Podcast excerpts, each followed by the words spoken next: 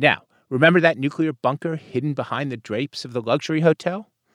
Earlier in the episode, we heard about the Greenbrier facility hidden under a golf course in West Virginia.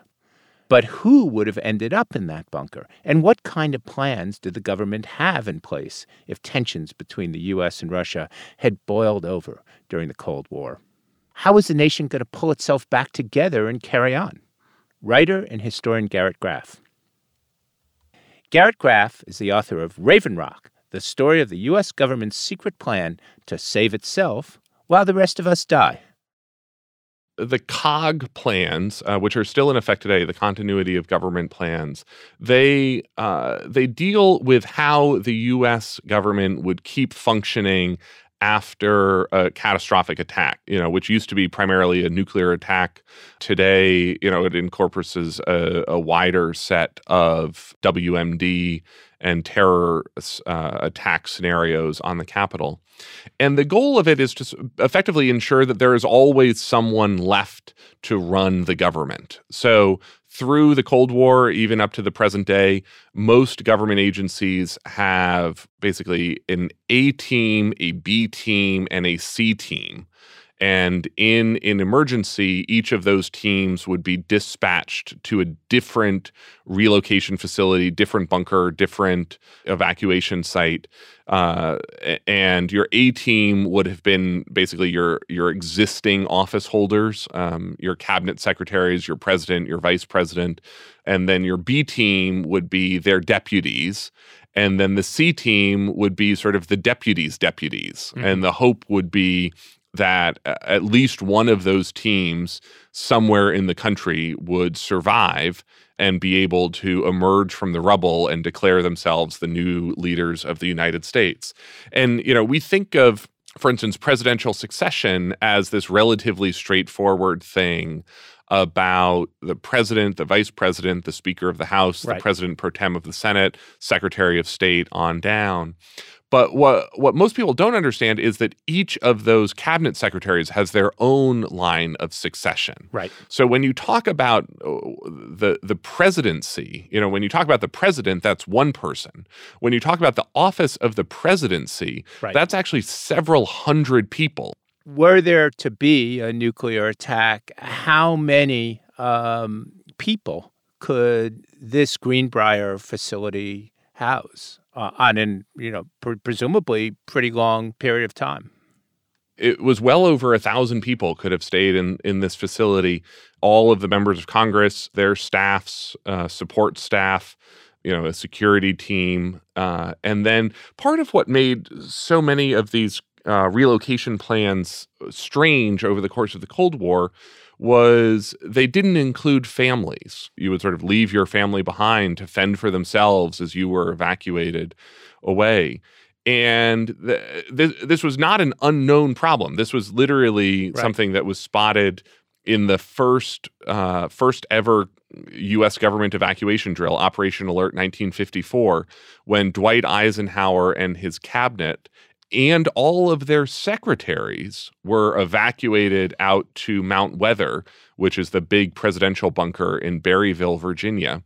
And all of the wives of the cabinet stayed at home playing cards through the afternoon and gave their husbands a very chilly reception when they came home uh, at the end of the drill. And then Congress tried to deal with this. They actually set aside uh, some of the meeting areas at the Greenbrier that were outside of the blast doors for members of Congress to bring their families, wives, children, spouses, uh, and they would have sort of slept on cots in the main meeting facilities of the um, of the Greenbrier. So I don't I, I don't know that that would have necessarily gone over any better. Hey, honey, you and the kids, you bunk down in these cots. Uh, Daddy's going to be just behind the blast door. Um, uh, you know, in, in the secure part of the bunker, in case uh, in case all of the rest of you are killed in an atomic blast. it's, it's just too much. Well, speaking of too much, um, you know that I have to ask you about Doctor Strangelove. And in Doctor Strangelove, perhaps the most famous scene, Doctor Strangelove is asked by, you know, the president in the film, well, how do I decide who goes down into the bunker? And uh, Dr. Strangelove famously answers, Well, that would not be necessary, Mr. President. That could easily be accomplished with a computer. And a computer could be set and programmed to accept factors from youth, health, sexual fertility, intelligence, and a cross section of necessary skills. Of course, it would be absolutely vital that our top government and military men be included to foster and impart the required principles of leadership and tradition. Naturally, they would breed prodigiously. there would be much time and little to do. Ah, but with proper breeding techniques and a ratio of, say, 10 females to each male, I would guess that they could then work their way back to the present gross national product in, say, uh, 20 years. How close did they come to actually describing the real plan?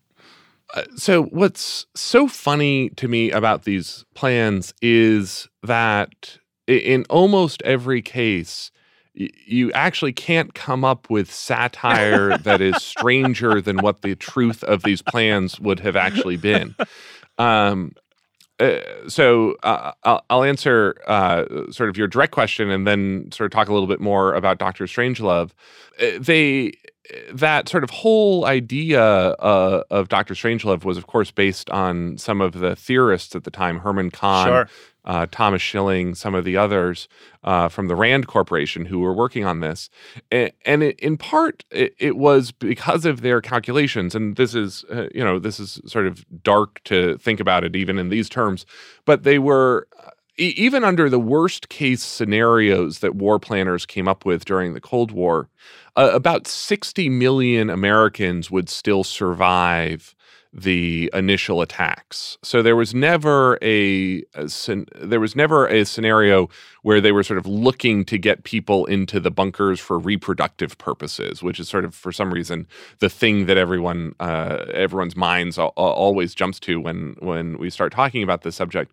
Uh, so the goal was to basically get government officials uh, enough of a functioning government into these bunkers in order to ensure that there was sort of some semblance of order for those 60 million right. Americans who would survive. Eh, but it did involve this incredible uh, a reimagining of how the US government would function. That basically every US government agency has, uh, many of them still today, sort of a post apocalyptic analog of what their responsibilities would have been. So the post office was the agency that was in charge of registering the dead and figuring out who was still alive after an attack. Hmm. Uh, the National Park Service was actually the agency that was in charge of running the refugee camps because the thinking was that the refugees from the cities would flee out into undisturbed national parks. Um, and so you would be housed as a nuclear war survivor in Yosemite or Yellowstone or the Blue Blue Ridge Mountains. That is just incredible. Well, what is the protocol today for evacuating a president? So the protocol. Uh, uh, so you know, we've spent all of this time talking about underground bunkers, and and actually, the protocol by the end of the Cold War was not to put the president underground at all. Hmm. It was to put him aboard uh, a converted uh, 747 known as an E 4B, an Air Force plane codenamed Night Watch, that wa- would have served as the presidential.